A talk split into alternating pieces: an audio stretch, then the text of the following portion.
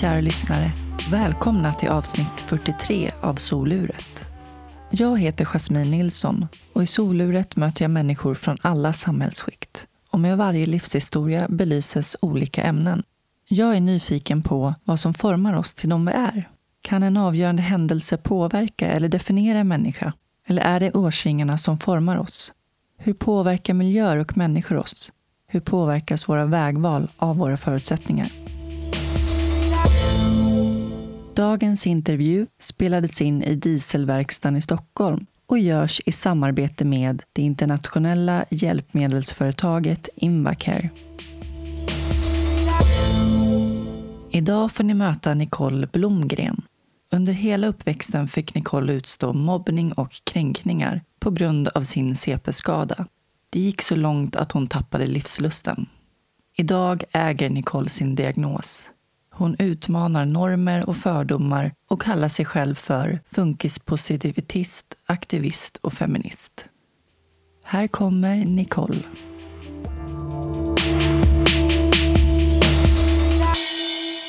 Okej, nu kör vi. Nu kör vi. Välkommen till Soluret, Nicole. Ja, tack så jättemycket. Jättekul att vara här. Härligt att ha dig här. Du är framförallt en funkispositivitist, som du kallar dig själv för. Ja. Aktivist, feminist. Ja, mycket is där. Men Ja, ja. och sen har du även eh, startat en hashtag, eller ett upprop kanske man kan kalla det för, som heter Vem fan står upp för oss? ja, det är jätteroligt. Det är helt fantastiskt att folk vill dela med sig eh, med sina upplevelser. Att man har ett forum där man kan ta styrka av varandra och sånt där. Det tycker jag är jätteviktigt.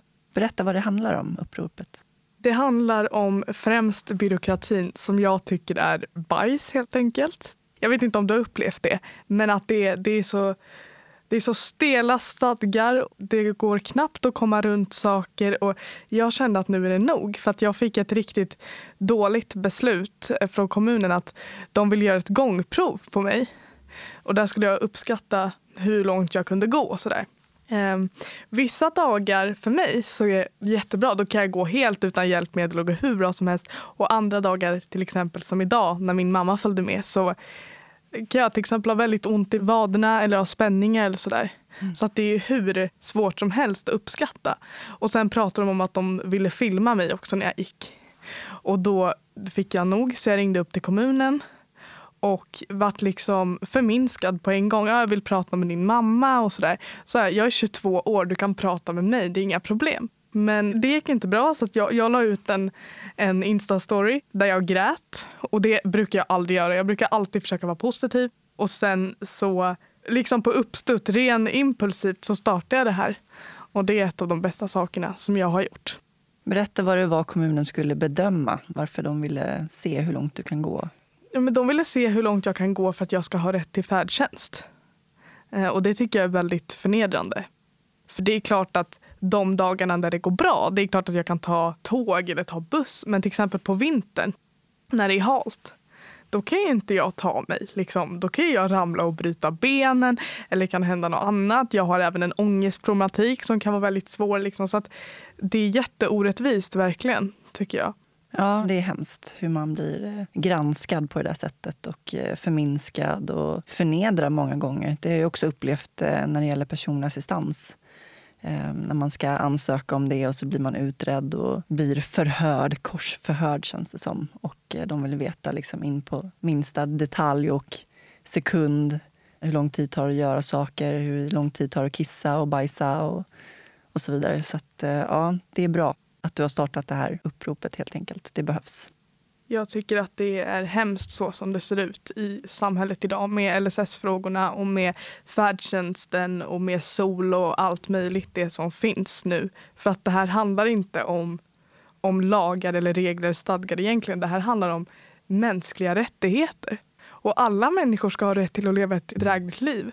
Men så som funkisar blir behandlade idag är under all kritik. Och jag måste erkänna att innan, när jag började min funkispositivitism, så ville jag bara lyfta relationer och skolan och sådana där saker som rörde mig. Sen insåg jag att, att jag måste ta tag i, i större frågor också. Eh, för att även om jag är väldigt privilegierad i min funktionsvariation så känner jag att jag måste lyfta det för de som inte har någon röst. Därför så startade jag det här. Jag tycker att det är väldigt, väldigt viktigt. Jag blir ledsen och berörd och faktiskt förbannad för att jag får meddelanden från funkisföräldrar när de sa ah, min dotter är i din ålder, din son, de vill inte leva. Liksom. Det måste vara en förändring nu.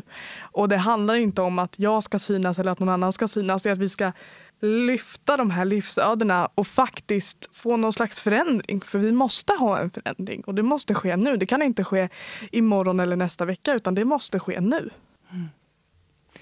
Men vi, jag tycker att vi ska ta det från början. Ja. Berätta vart du kommer ifrån. Jag är uppvuxen i Bålsta som är en liten tätort i Hov kommun. Och eh, där bodde jag i tio år. Och sen flyttade jag till Fjärdhundra. Ja, du vet den där världsmetropolen som alla pratar om, lilla Los Angeles. Du och, föddes 1997, eh, ja, den 12 juni. Ja, det stämmer. På Karolinska sjukhuset. Jag föddes tio veckor för tidigt. Jag kom till världen med ett eh, katastrofsnitt.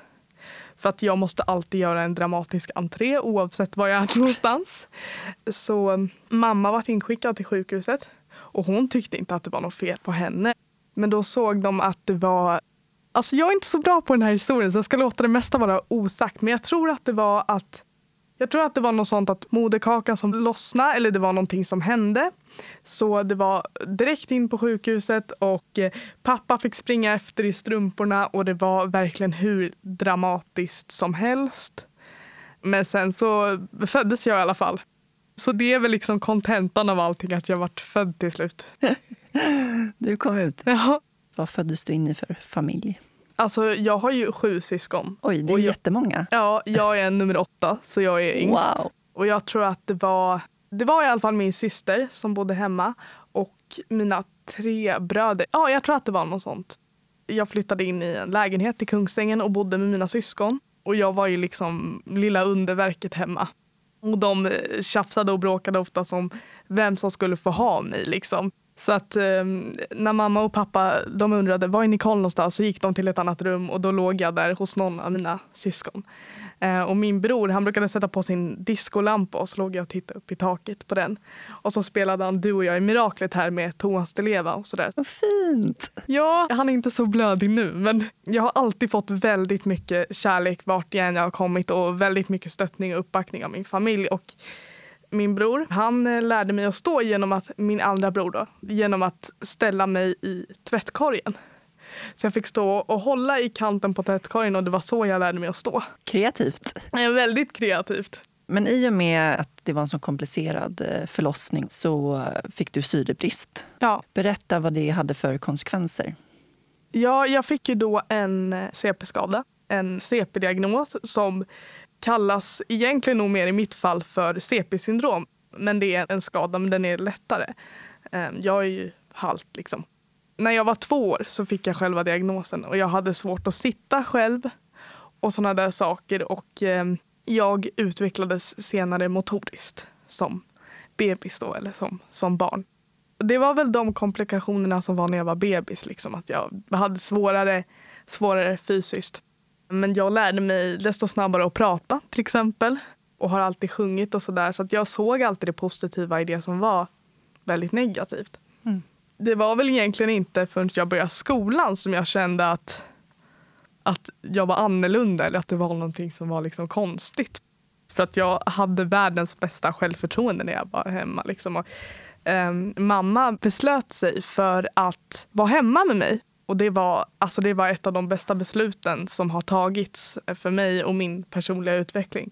För jag fick ett sånt fruktansvärt bra självförtroende. Det var en trygghet? Det var en, absolut en trygghet. Och hon var liksom så här, ja men bry dig inte om vad de andra barnen säger eller vad de andra barnen gör för du kommer bli en stjärna och jag tror på dig. Liksom. Och det var ju det som var min räddning, att jag var så fruktansvärt framåt som liten. Och jag var så här, Orädd? Eh, orädd. Ja, men om de andra barnen skulle leka då kunde jag liksom ge barnen repliker. Ja, men säg så här och gör så här och gör så här för det ser bättre ut. Så jag var liksom en, en ledare då i skolan. Och skrev autografer till lärarna. Och liksom, för att jag var ju så inne på det här att ja, men jag ska komma någonstans. Och det var en drivkraft i allt det här jobbiga som var. Mm.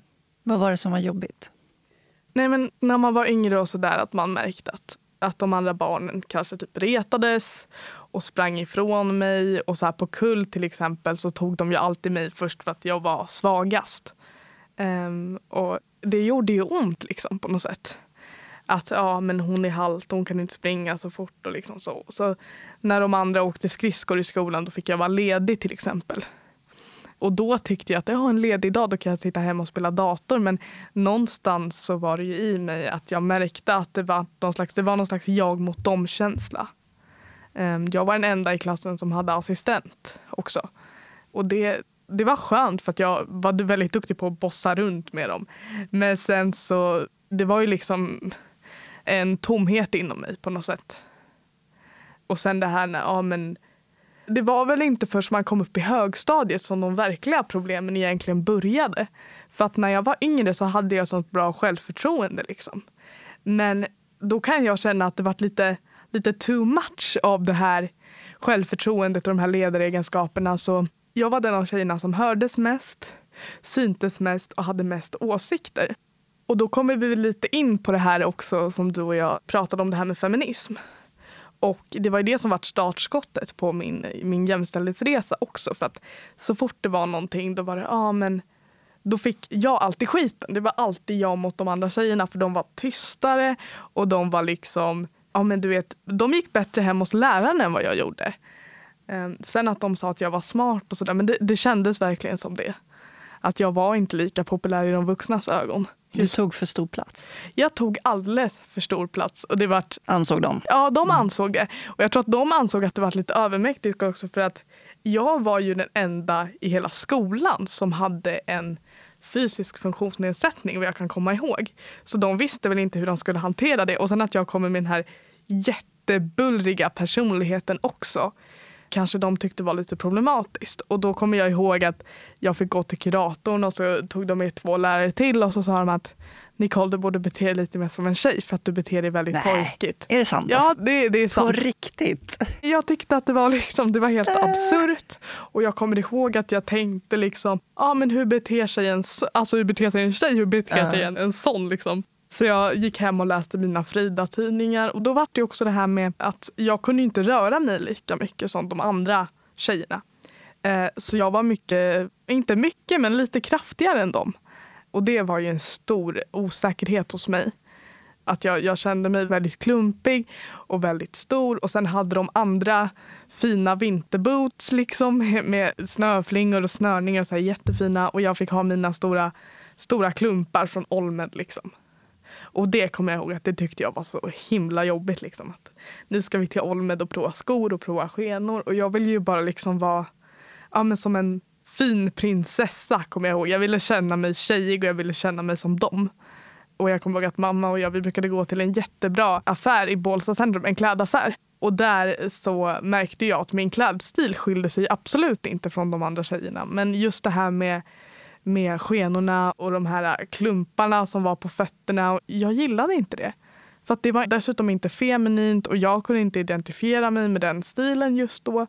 Så det, det var ju en sorg i mig och det är fortfarande en sorg i mig. Liksom. När jag tänker på det. Och sen det här att jag hade ingen förebild som var som mig. Jag har alltid varit väldigt intresserad av artister och av sceneriet och alltid, alltid varit väldigt estetiskt lagd. Så när jag tittade på till exempel MTV eller något sånt där, det fanns ju ingen med en funktionsvariation. Utan alla kunde hoppa och springa och jag, kom, jag tyckte också att det var jättesorgligt. För jag kommer ihåg att när jag tänkte mitt liv framåt, då skulle inte jag ha min funktionsvariation längre. Utan då skulle den vara borta. Mm. Och det är någonting som jag tycker är väldigt sorgligt. Liksom. Att jag på något sätt hade sådana fördomar själv. För jag hade grova fördomar själv. Alltså jag strävade ju efter ett ideal som inte finns. Jag skulle vara jättesmal, jag skulle inte ha min funktionsvariation. Det var inte så som det såg ut. Och ibland så vill jag bara ta lilla mig i famnen och bara krama om mig. Och, ja, men vi, vi kommer fixa det här ändå på något sätt. Mm. Och det är väl det som var startskottet egentligen till min funkispositivism att jag vill att någon ska känna att ja, men Nicole gör det här, då kan jag också göra så här. Då kan jag också stå upp för någonting. Eller då kan jag, för det är väldigt viktigt för mig personligen att kunna relatera till andra människor. Och då tänker jag att om det finns en enda människa som kan relatera till mig oavsett om det är liksom en 11-åring eller en 62-åring så är jag liksom nöjd med det jag gör. För att den här kampen är så fruktansvärt viktig. Och inte bara för de som har funktionsvariationer. Utan jag tror att alla behöver se sig själva eller se någon som påminner om dem själva i mediala sammanhang. För det är väldigt dålig representation idag kan jag tycka. Och det är jättesorgligt för att alla ser inte ut på ett visst sätt. Och jag tycker att det blir en så stor masshjärntvätt av allting. Det är verkligen dålig representation i media. Och man kan ju tycka kanske att public service som pratar så fint om, om mångfald och allas lika värde och så vidare, att de kanske skulle vara lite bättre på att eh, uppmuntra personer med funktionsvariationer att faktiskt söka jobb. Jag är lite nyfiken på, när förstod du att du var annorlunda?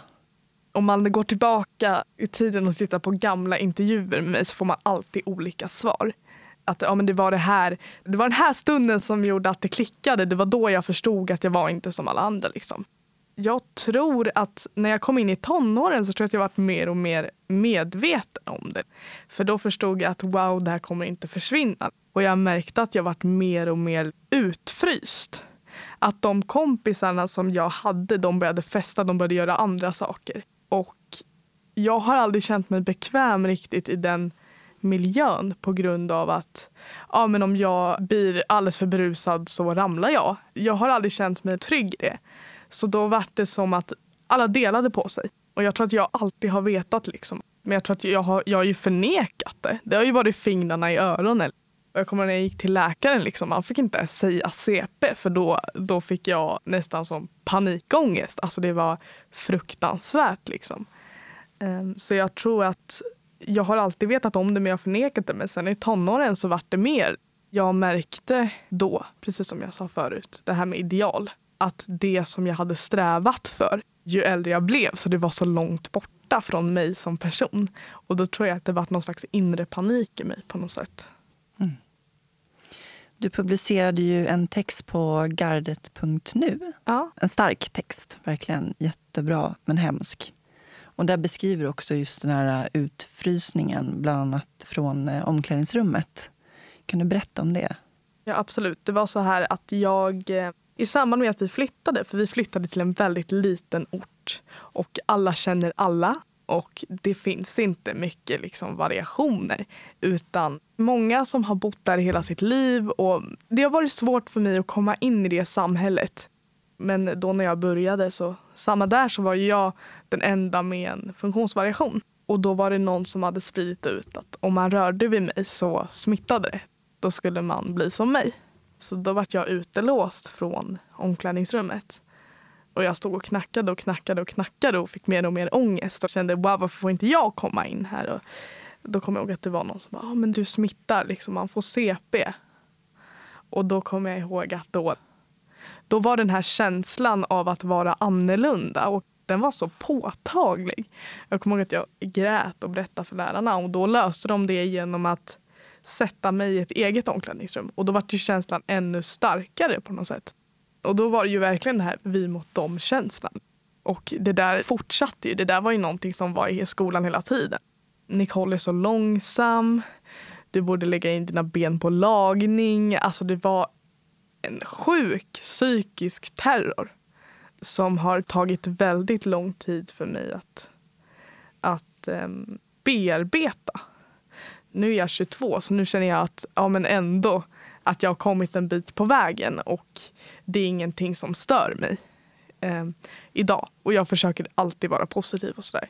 Men när jag tänker tillbaka det så, så blir jag ju liksom rörd och tänker att hade, hade någon tagit mig i handen, hade någon sett mig så kanske det hade varit lättare för mig eh, att kunna gå till skolan och kunna känna mig stolt över den jag var.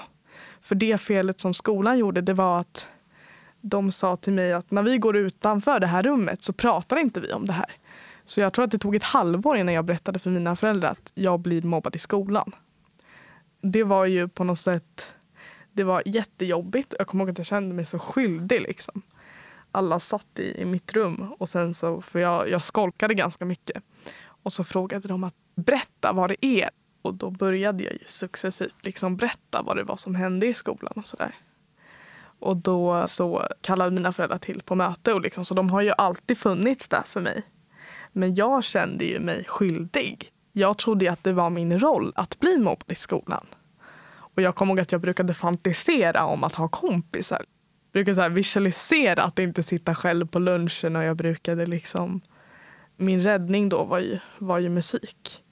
Ehm, så då, då hittade jag Sex Pistols och sen så skulle jag bli punkare jag var lika halt och mullig ändå. Liksom, så det var inte som att för att jag färgade håret svart eller klippte sönder mina jeans eller satte en massa kajal runt ögonen så att jag såg ut som en tvättbjörn, att det skulle hjälpa. Liksom. Men det var någonting som visade hur jag mådde verkligen och liksom hur jag fungerade som person i den stunden, i det ögonblicket. Liksom.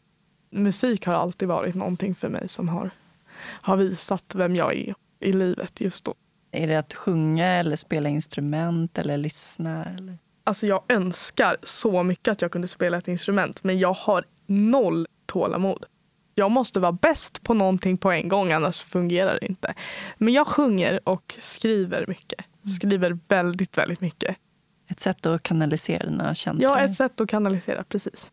Jag blir mörkrädd när jag hör hur lärarna hanterade situationen och Alltså jag kan ju tycka att man borde ha liksom kanske pratat med klassen om att det finns människor som är normbrytande. Och liksom att det är okej att vara annorlunda. För att det, det är sån liksom tabu bland skolpersonal och liksom bland föräldrar i skolan. Men då, då tänkte de att ja, det här är den lättaste utvägen. Då sätter vi Nicole här och så är de andra. Men det gjorde ju att det vart värre. Liksom. Mm. Jag hade en kompis i skolan som alltid stod upp för mig oavsett. Och hon är muslim och hon var den enda muslimen i skolan. Så hon kunde identifiera sig med det där med att man kände liksom att man inte hade någon att relatera till. Och hon hittade mitt konto på Instagram och skrev till mig. Och Jag var så glad att jag började gråta. Jag tyckte det var så fint. Så nu har vi hittat tillbaka till varandra tack vare att jag gör det här. Och det är häftigt verkligen. Mm, jättefint. Där kunde ni relatera till varandra? Då. Ja, verkligen. Och jag tycker att man borde ha som någon slags skolämne där man lär ut det sociala spelet och de sociala spelreglerna. Och där man lär ut alltså, människors olikheter. För att i svenska skolsystemet så det är så fruktansvärt inrutat. Och jag som är en kreativ människa, jag hatade att gå i skolan. För att det var du sitter där, du är tyst och Nicole slutar vicka på foten och slutar humma. Och liksom, jag trivdes inte alls. Så det tog fem år för mig att gå ut gymnasiet för att jag hade depressioner från och till. och såna grejer.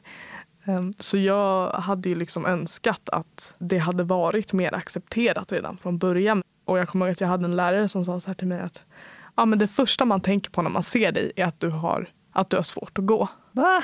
Det är så svårt att förstå. Ofattbart, för det är ju inte så länge sedan.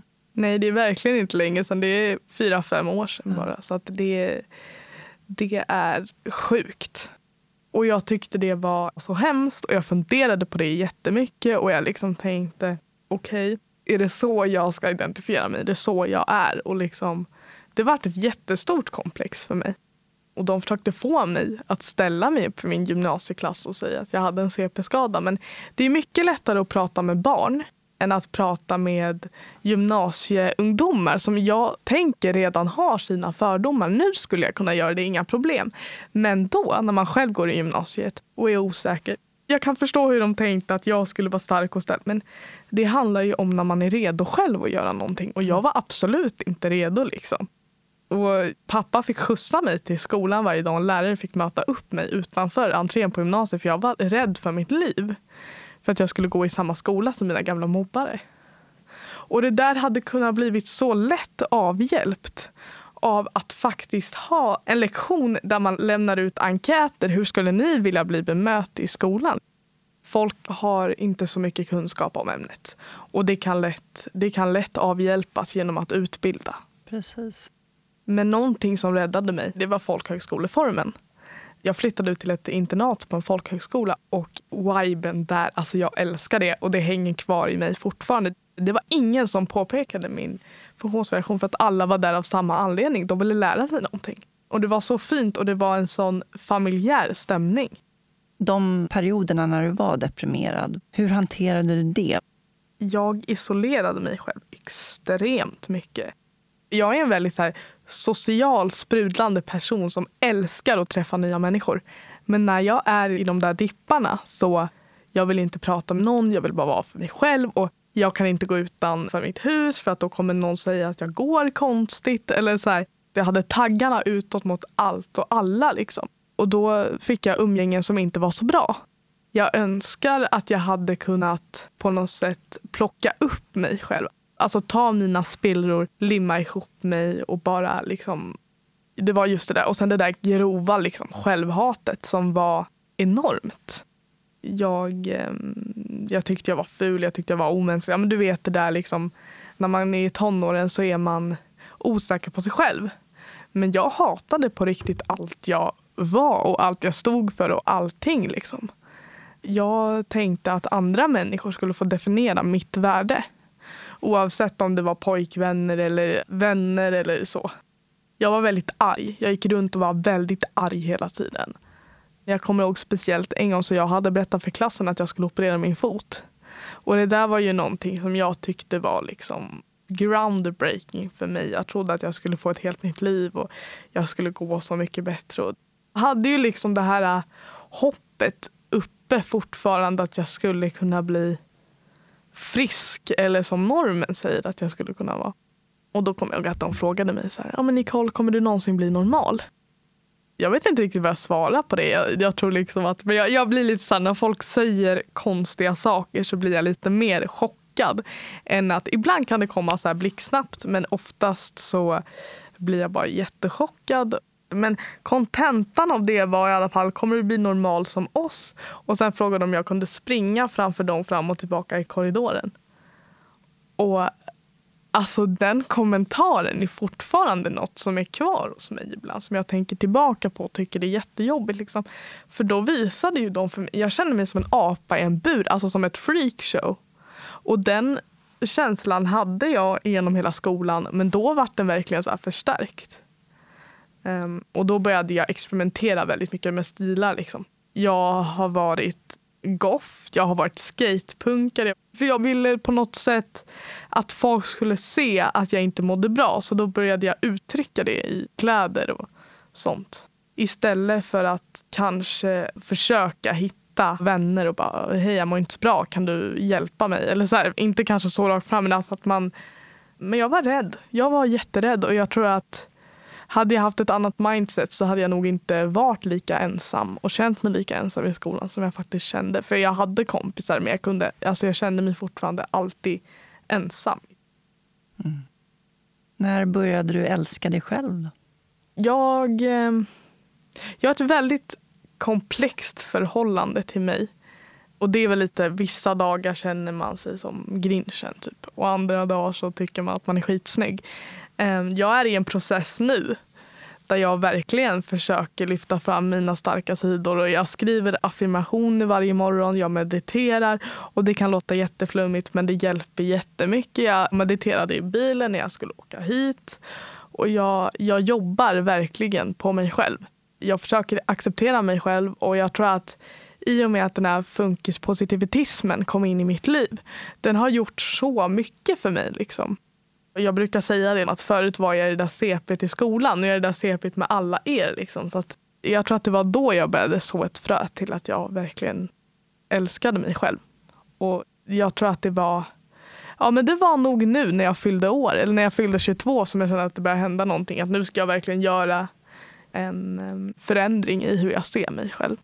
Och inte förändra mig själv utan försöka liksom jobba med det som redan finns jag tror mycket på det här att man kan manifestera sina egna tankar och man kan manifestera det man vill. Och, och det är någonting som är väldigt kraftfullt för mig. Eh, och utan mina föräldrar så hade jag ju definitivt varit mycket mer deprimerad. Liksom. Och jag tror att det som hjälper mig det är att se att det finns bra saker i världen också. Om jag får till exempel ett litet meddelande från någon som säger att att jag har visat ditt konto för min dotter och nu vill hon gå till skolan idag. Men då, mm. det är någonting som jag känner att ja, men då känns det bättre. Vad hade du för affirmation idag? Ja men det var väl det här liksom att jämföra dig inte med andra för det är någonting som jag har jätte, jätte, jättesvårt med. Liksom. Att jag, jag vill vara så perfekt som möjligt och sen när det inte fungerar så blir det liksom kaos i mitt huvud. Jag tror att den starkaste jag har det är nog att jag duger som jag är. Att jag ska vara bekväm i mitt eget skinn. De flesta jämför sig själva med andra. Och Särskilt nu med sociala medier och alla influencers ja. som lever perfekta liv. Det är farligt. Det får ungdomar att eh, tvivla på sig själva. Ja, jag hoppas verkligen inte att någon av mina följare känner så när de ser min. jag kan ju typ lägga ut en bild på min finne. Alltså jag gör ju grejer för att man ska liksom kunna komma till mitt flöde och garva. Eller så här, jag använder ju jättemycket sarkasm och jättemycket humor i det jag gör. Och det behövs verkligen. Det är som en motpol till allt det här andra. Ja, och jag tror att det är lite så här. Så här är det, antingen älskar man det jag gör eller så hatar man det jag gör. Det är väldigt så här två läger på det där.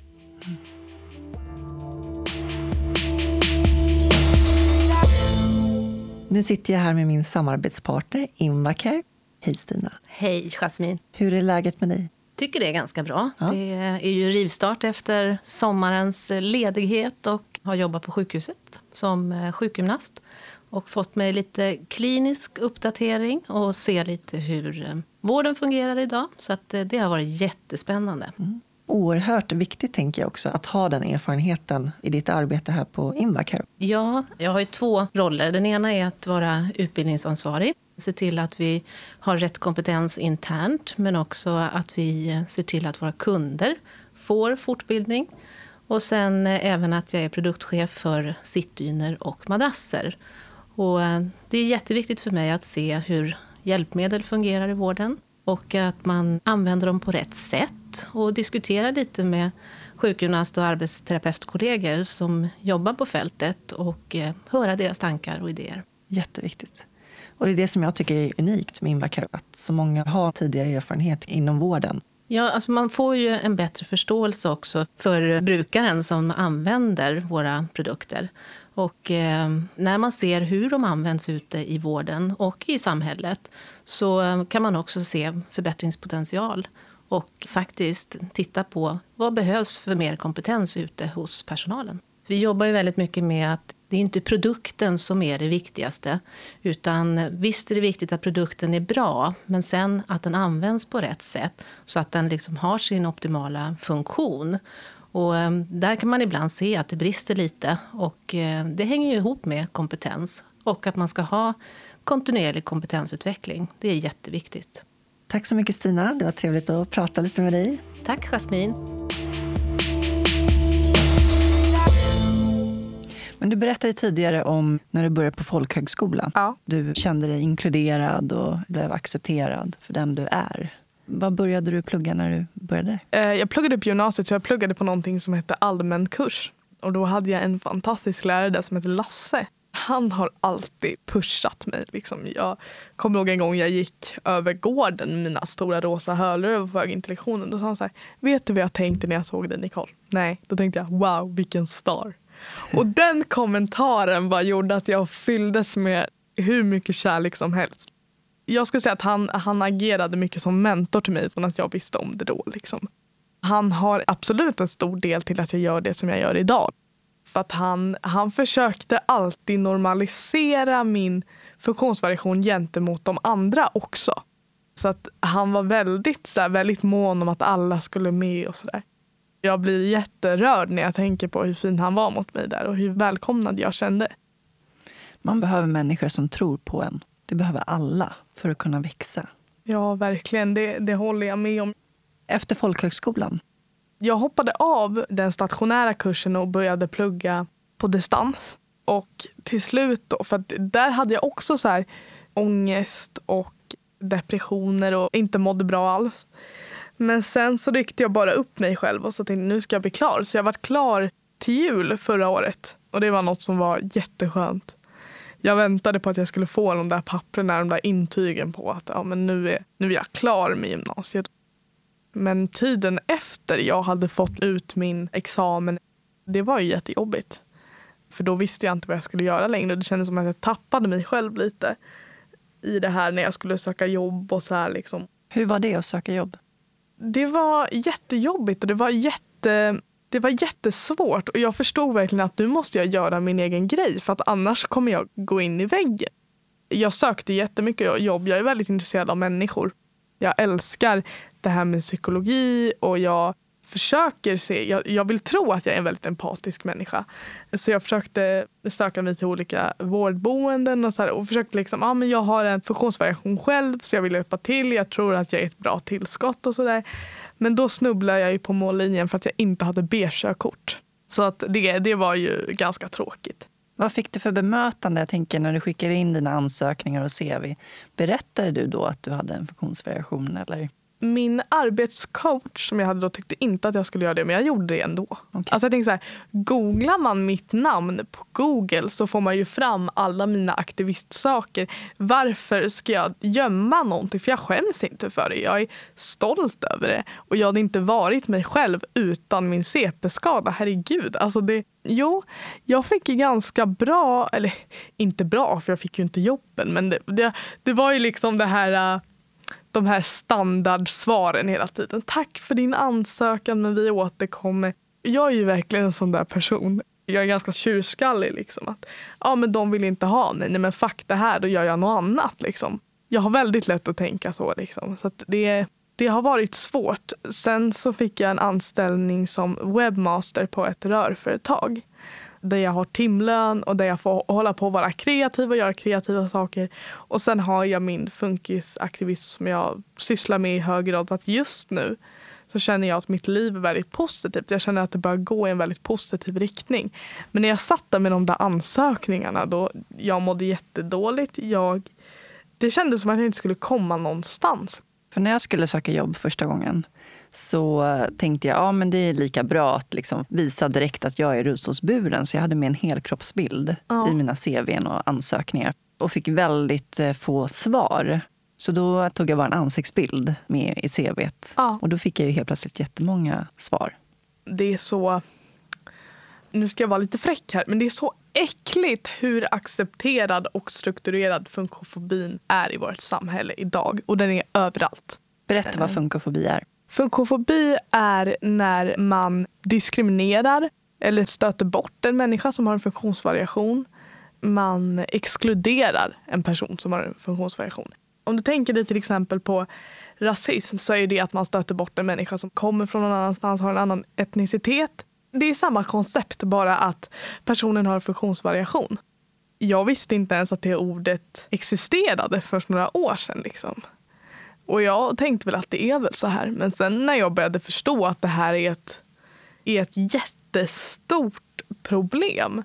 Alltså jag kommer det var någon sån grej på tv med Filip och Fredrik och de höll på om det här med CP och jag vart så jävla förbannad rent ut sagt. Så jag skrev ett mejl till kanal 5 och de ah, vi ska ta upp det. De har inte tagit upp det men någon herregud. Men vad, vad gjorde de då? Drev de då med? Ja, de skulle driva om att det hade blivit populärt att ha en funktionsvariation och eh, att Pippi hade blivit helt CP eller var någon sån grej. Och det är inte det att jag inte kan ta ett skämt. Alltså har man sett mitt Instagramflöde så jag driver om det hela tiden. Men när människor som inte har tolkningsföreträde på saker börjar driva om det så blir det väldigt fel.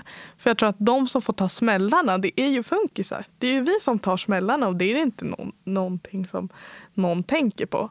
Och jag funderar mycket på det här. Kan man skämta om allt? Ja, men det kan man. Humor är en väldigt stor och viktig och fantastisk kraft som vi behöver. Men jag tänker just att när det kommer från ingenstans och man inte är beredd, och så här, då kan det vara väldigt mm. jobbigt.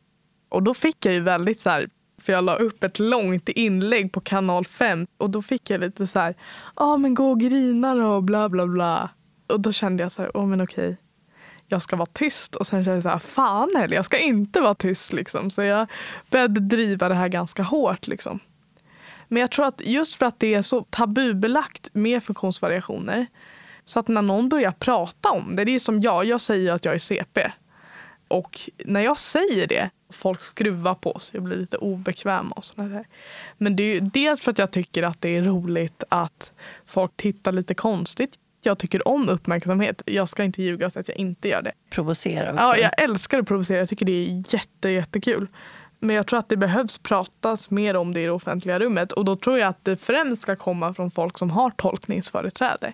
Det tror jag är jätteviktigt. Och det tror jag är med alla sådana här fobier, att eh, rasism, homofobi och så. Jag tror att folk med tolkningsföreträde ska börja med att ta kampen. För då, då blir det mer på riktigt, då blir det mer äkta. Men bara begreppet fobi är ju sjukt, att man ska ha fobi för andra människor. Och jag tänker så här att de flesta som har någon slags fobi mår ju dåligt själva. Ja, absolut. Folk är rädda.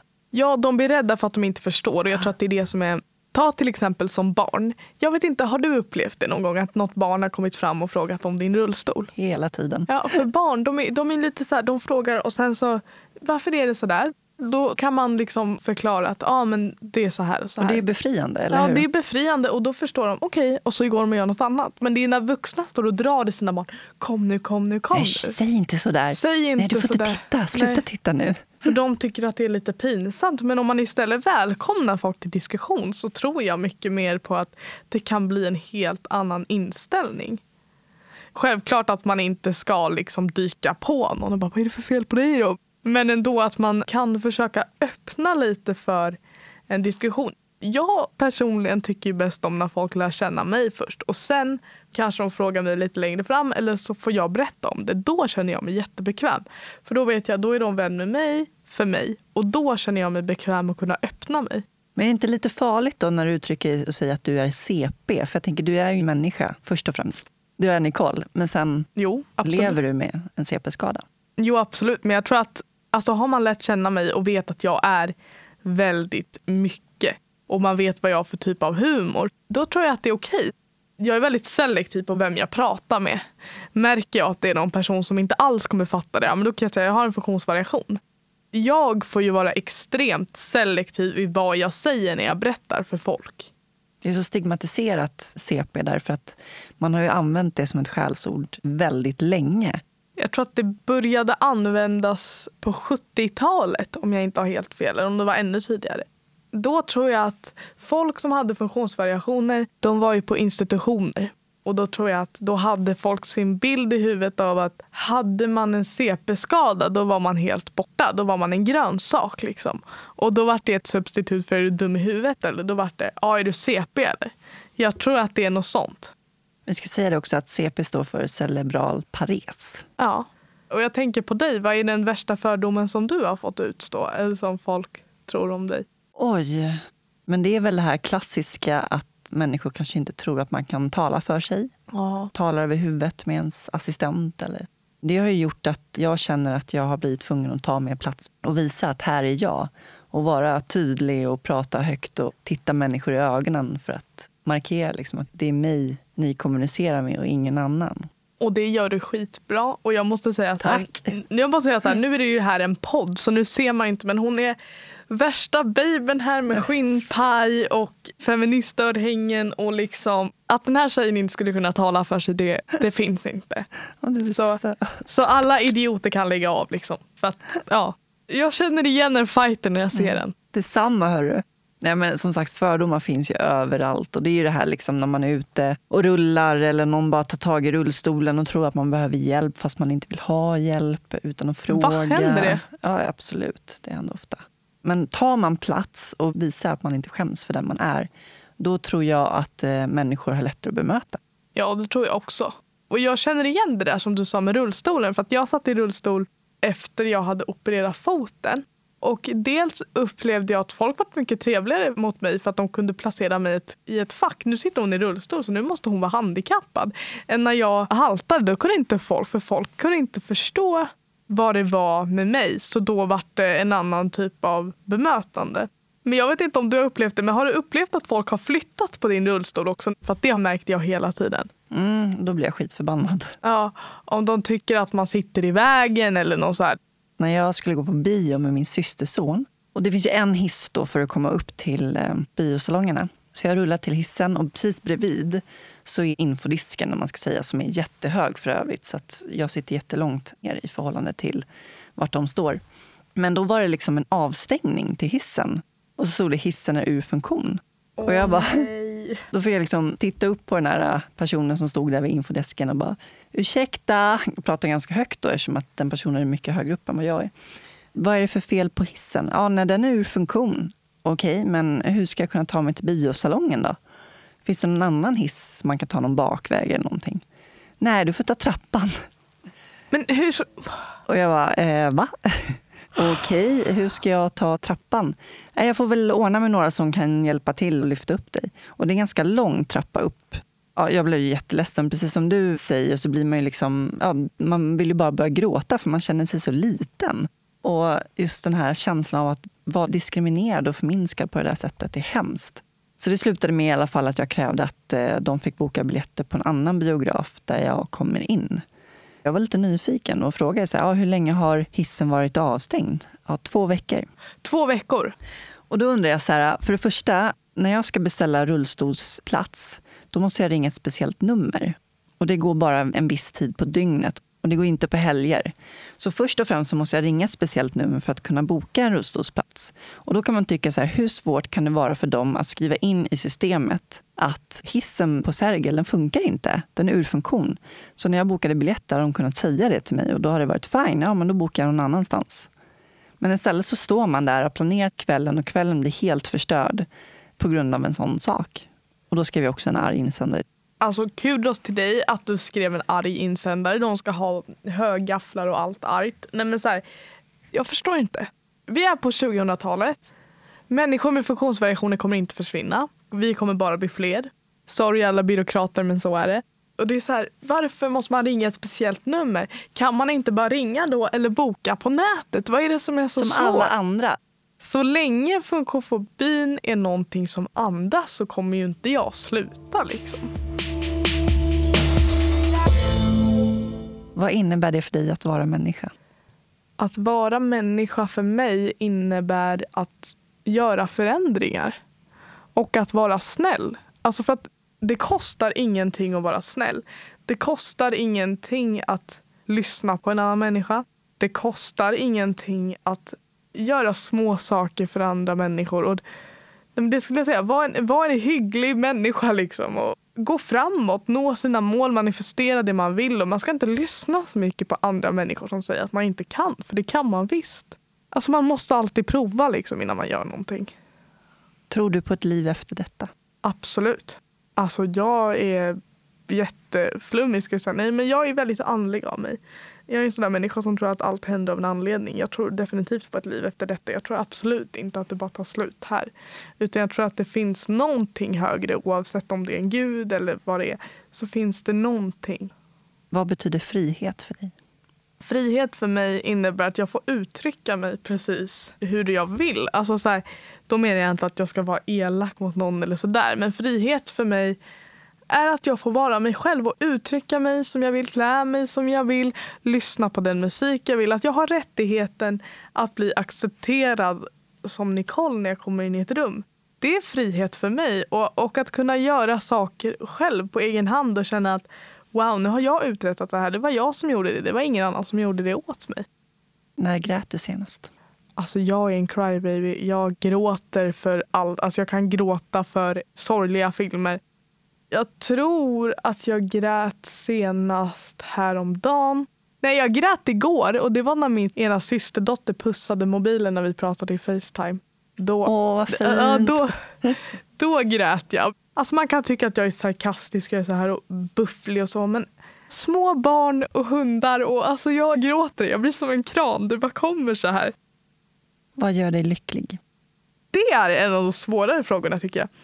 Eh, det som gör mig lycklig är när jag lyckas med någonting som jag har velat göra länge. Och definitivt att se andra människor lyckas också. Inte bara mig, utan om det är någon jag verkligen tycker om och så ser jag att nu har den personen lyckats, ja, men då blir jag lycklig. Att jag har fått vara en, en del av en process och sånt där, det gör mig jättelycklig. Och när, när mina föräldrar är på bra humör, det gör mig definitivt jättelycklig. Vad gör dig arg? Oj, var ska vi börja? Nu kommer pagamentsrullen här som, som eh, idioter. Och då menar jag de som eh, dömer andra människor.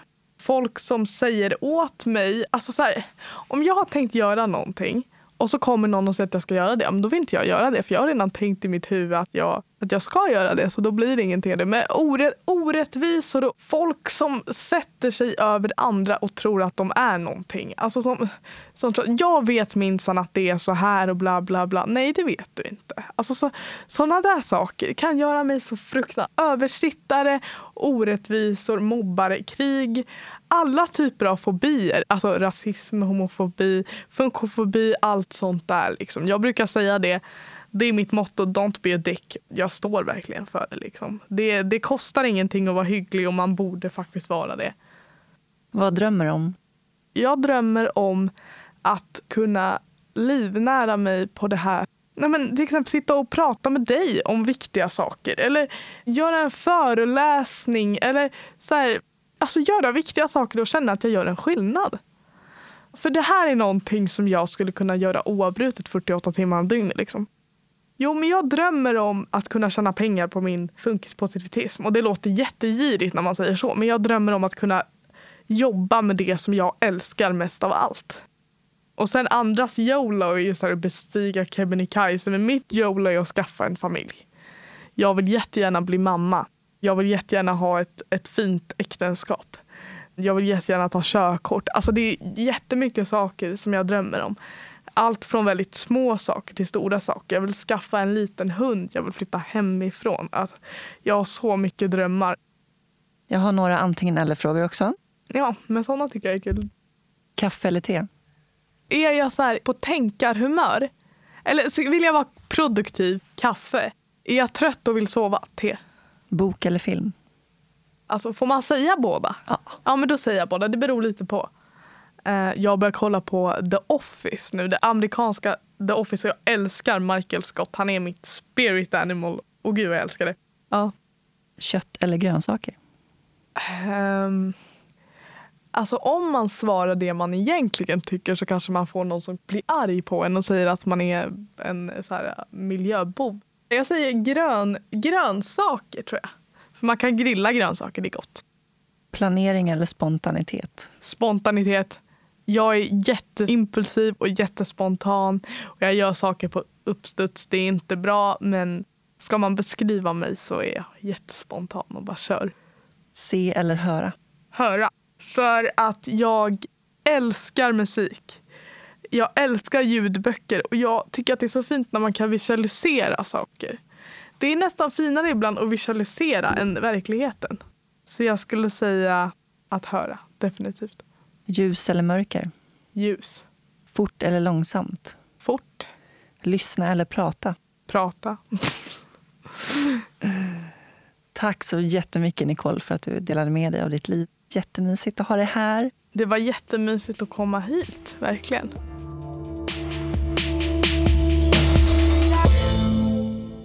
Är det någon influencer som man ska följa så är det helt klart Nicole. På Instagram visar hon alla sina sidor, både hennes bra och dåliga dagar, vilket är en viktig motpol till alla de influencers som bara vill visa upp sina perfekta liv. Man behöver inte hålla med om allt, och det är okej, okay, för vi alla är olika. Soluret har en hemsida, solurutpodd.se. Där kan ni lyssna på alla intervjuer. Vill ni veta mer om mig och mina föreläsningar kan ni gå in på jasminnilsson.se. Följ gärna Soluret på Facebook och Instagram. Tack till min huvudsamarbetspartner Invacare. Mer information om Invacare och deras produkter hittar ni på invacare.se.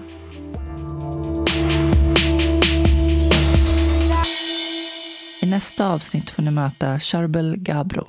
Charbel var fyra år gammal när han kom till Sverige tillsammans med sina föräldrar och sex syskon från Syrien. Charbels mamma hade drabbats av en stroke och de hoppades på ett bättre liv i Sverige.